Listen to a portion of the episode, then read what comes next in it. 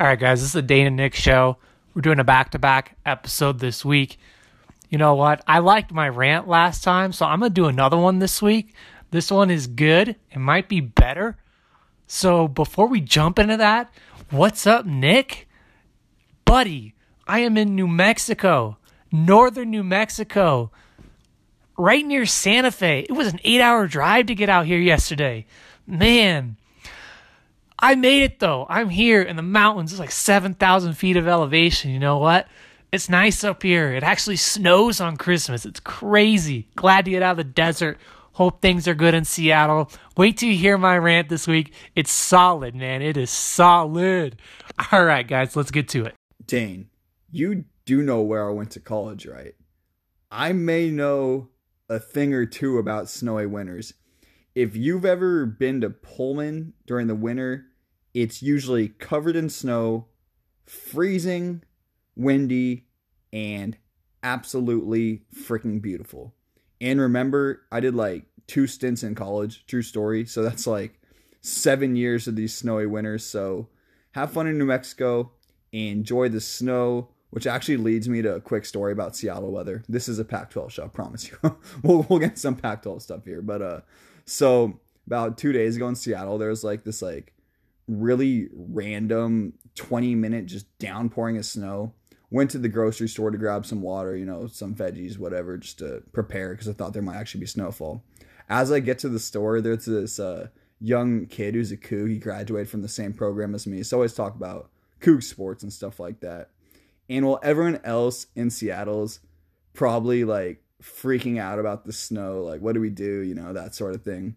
And this kid just looks at me goes, Is the weather bad outside? I'm like, Ah, you know, it's snowing pretty hard.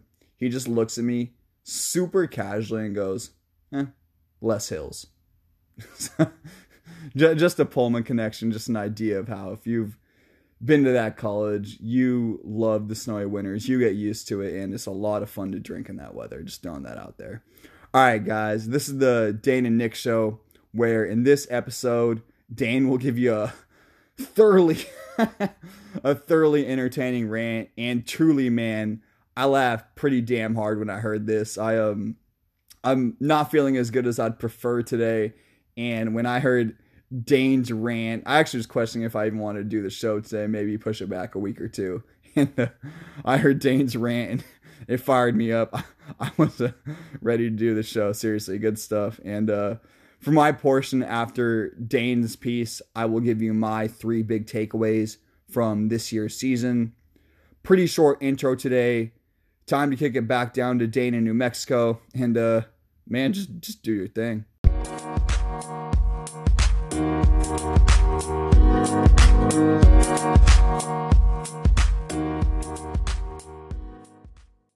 Man, you can already guess what I'm going to say about this season. You know it doesn't matter. You know it doesn't matter. When you have three separate teams as a champion, a North and a South champion, and an entirely different Pac 12 champion, you have a team playing four games. You have two teams, three teams playing four games. That's not a season. Let's not joke about it. This doesn't matter. Nothing here matters. There's a few noteworthy results that make a difference over the long run. One of them is USC's loss to Oregon in the championship game. Another one is Arizona State's demolishing of Arizona and Tucson. And then maybe you can throw in something like California beating Oregon and Stanford rattling off four straight wins to end the year. But come on, man. You have a team like Colorado who probably should have been in the championship game against USC. You look at what the ACC did. You know what they did? They said the divisions don't matter this year. This is crazy. This is a COVID season. Games are getting canceled left and right. The championship game is the game with the teams with the two best records. That's what should have happened in the Pac 12. They didn't do it that way. So now you have Oregon as your champion, even though they didn't even win the North. What the heck? man. This is not a season. This is not a season. This is just something that we're going to look back on and go, what the hell? Pac 12? This was not a season. Man, but all right, you know. Oregon is playing Iowa State in the Fiesta Bowl. Let's watch this game because you know what? The Pac 12's reputation is dependent on an Oregon victory. They gotta win. They can't lose to Iowa State. Who the hell is Iowa State? Iowa freaking State. Iowa State? The Big 12? It's not even a Big 10 team. You better not lose to a Big 12 team called Iowa State. Nah, you're Oregon. You are Oregon. I don't care who's on Iowa State. I don't care. I don't whatever quarterback is, Purdy. I don't care. You're Oregon. You beat them. You do not lose that game. You do not come into Tempe, Phoenix, Glendale, wherever that arena is. You do not lose this game to Iowa State on Pac 12 turf on the West Coast. You do not lose that game. Colorado facing Texas and Texas. Man, oh, this is a game. This is one of those games that might sneak up on you. This is a good one. Colorado lost Nate Landman. They're one of the, the best linebacker in the country. Not one of the best linebacker, the best linebacker in the country. Nate Landman went down to injury. He's not playing in this game. That's a huge loss for Colorado. They got to face this Texas squad. Bijan Robinson, straight out of Tucson, freshman running back. Man, Texas is not a bad team. Colorado is going to have their hands full. Remember what happened last year to Utah against Texas? Blowout. Embarrassing. Pac 12 takes a massive hit. Colorado wins that game. Whew. Man, watch out. Karl Dorrell is going to get swiped. He's going to get swiped by somebody in the SEC in the Big 12, not the Big 12, the Big 10. Big 10 or the Big or the Big 10. I don't even know what I'm saying. I'm so hyped up. Colorado's got to win that game. But if they lose, it doesn't hurt the Pac 12. But if they lose by a lot, it does. For me, for next season, I'm looking at Stanford. I'm looking right at Stanford. Rattled off four straight wins. You got Davis Mills probably coming back. You got Jones as your running back, running all over kids. You got Fehoko, who knows if he's going to the NFL or not.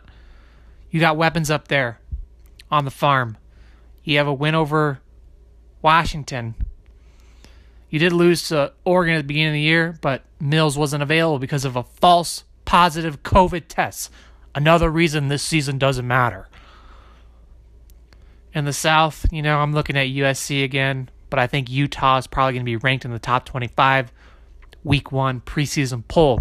I like that DTR is coming back at UCLA. You are losing Felton, though, so it's going to be a bit of a, a job to replace that production on the ground. But this season, it doesn't matter. It doesn't matter. It doesn't matter. But you know what? There's two bowl games for us to watch. Both of them are well renowned, respected bowl games. You have two programs that are vying for respect. Colorado is like the what team? How? Who? How did they get there?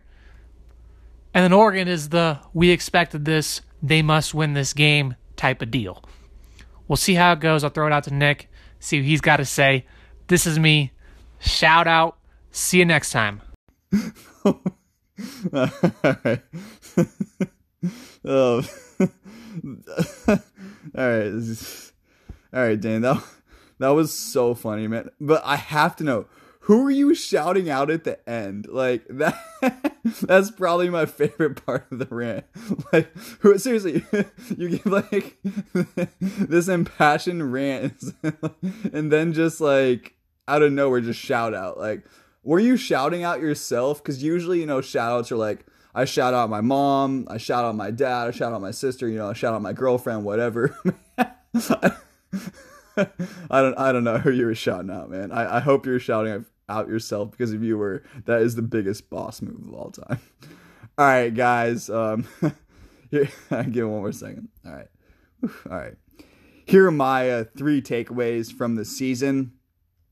And first off, I do want to say it is a very balanced league. I think you all know I've thought the Pac 12 was an inferior league for a long time. But in my opinion, they're starting to buck that trend. I think they've moved up to the kind of bad average level to an actual average real pot, real Power 5 conference team now. And I know that's probably different than what other media outlets are saying because we don't have an elite team at the top. But for the first time in what feels like a long time, I feel that there I feel that there are multiple respectable teams in each division.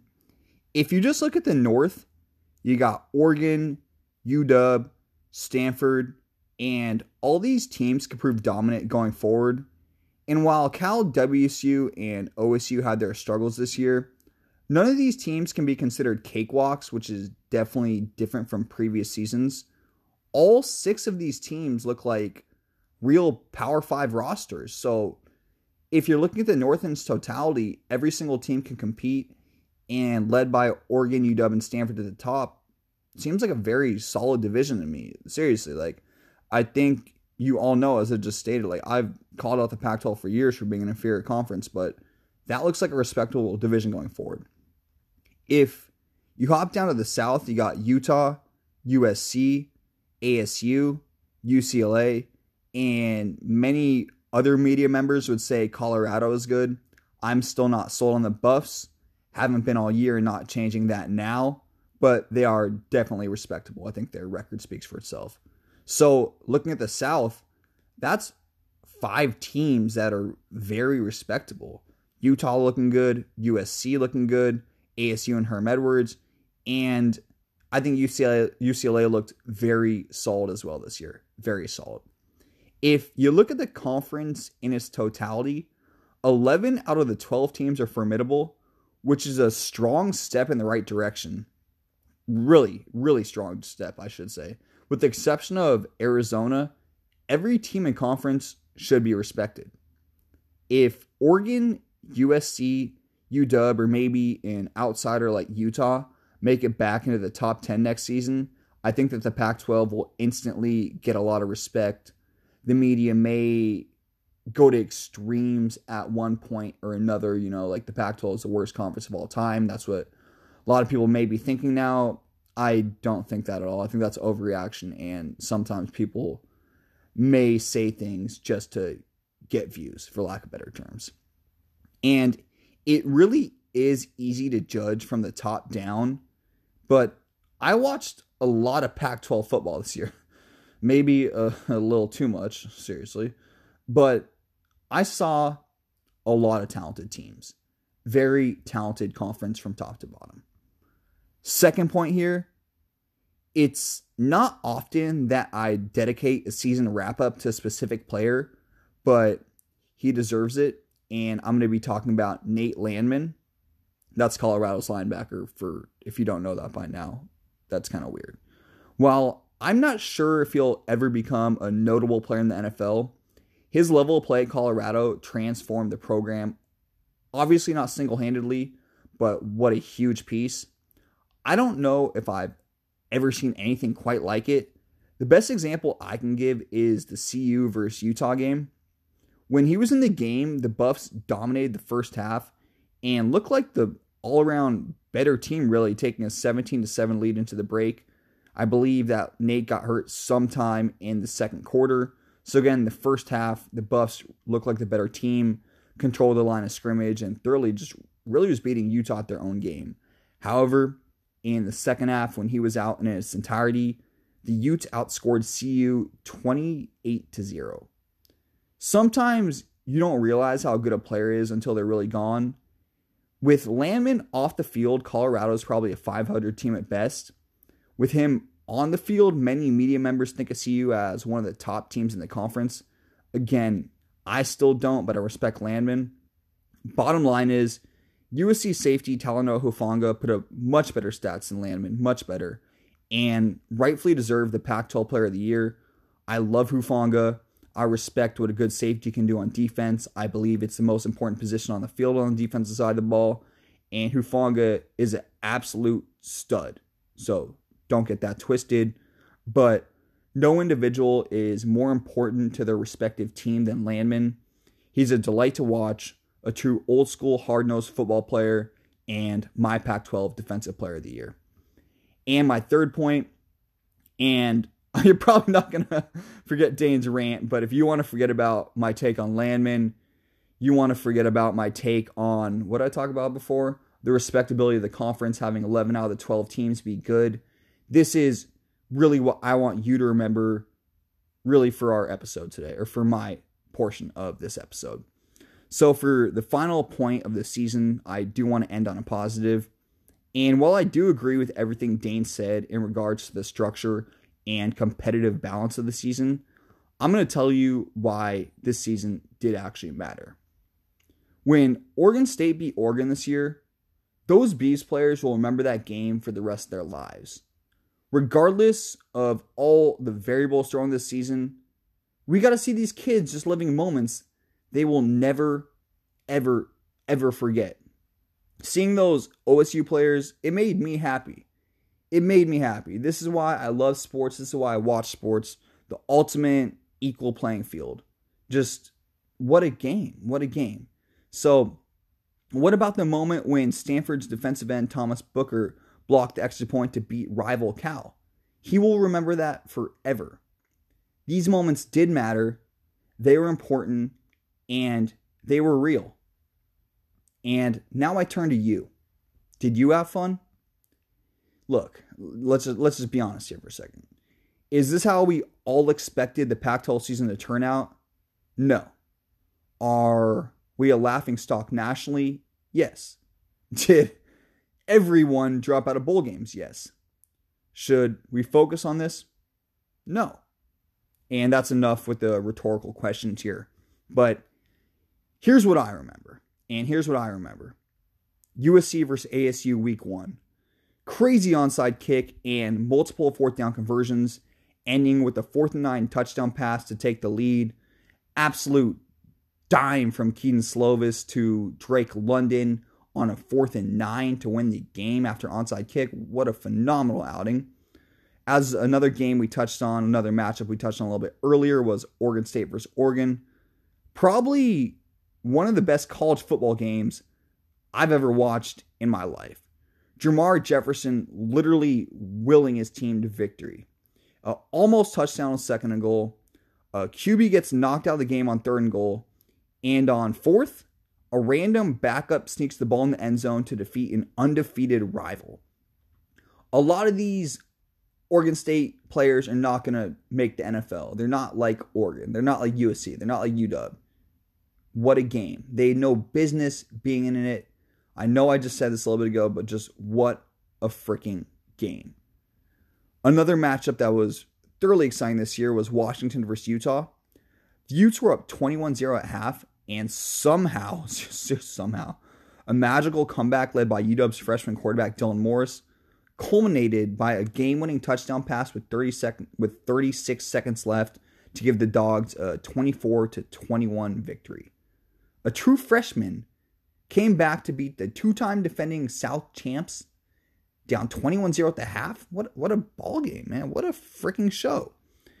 And even in the final contest of the Pac 12 season, regular season, in Stanford versus UCLA, well, that was said really weird. Basically, Stanford versus UCLA, the final game of the Pac 12 season, ended in double overtime, guys.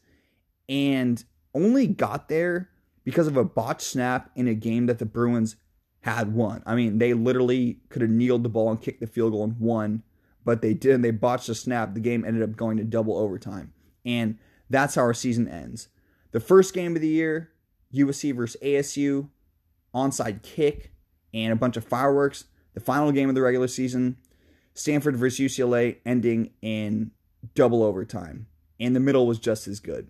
There were some truly phenomenal, remarkable, astounding games this season. And I was thoroughly entertained. I really freaking was. Up until about that last week. You know, I, I don't really get the whole playing games after your conference championship has been played. That was a little tough for me. But with the exception of that, I had a hell of a lot of fun this year. But more importantly than was it fun for me, it's about the memories. The memories that these kids were able to make in a tight knit, close setting in the middle of a worldwide pandemic. When these youngsters think COVID era, they can still talk about that one time on the field. That one time on the field. All right, guys, we are out. I'll be speaking to you on some platform on 2021. We'll be sure to let you know when the Dane and Nick show comes back. We kind of just do it from time to time. So we, we don't necessarily know. We just feel the moment when it's right and collaborate. And as Dane said so fucking perfectly, so fucking perfectly, Oregon, go beat the living piss out of Iowa State. Go beat the living crap out of the freaking Cyclones. The conference needs it, guys. The conference needs it. Ducks, do your part. We're out. Happy holidays. Happy New Year. Everyone, spread love. Be joyful. Interesting times. Make the best of it. Love you all. Peace out. For peace out. Whoa, man, same thing as last week. So smooth till the very end. Seriously, for Dane and I, peace out. Adios, and thank you for tuning in.